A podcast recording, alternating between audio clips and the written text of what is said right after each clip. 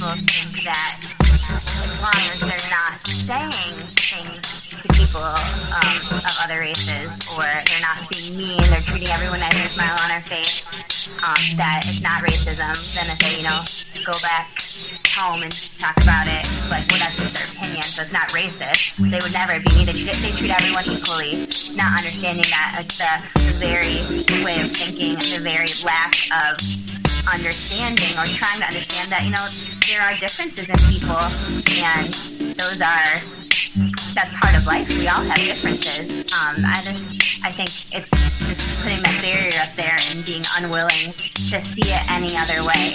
And I guess it's really a lack of listening.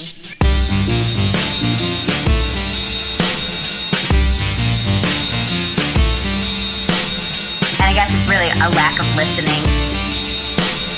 And I guess it's really a lack of listening.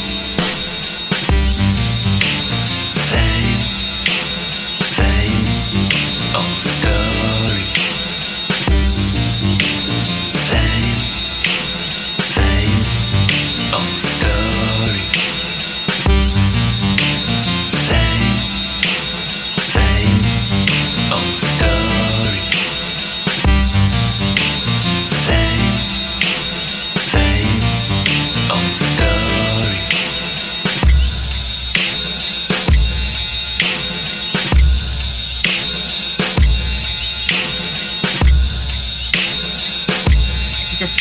Barrier up there and being unwilling to see it any other way.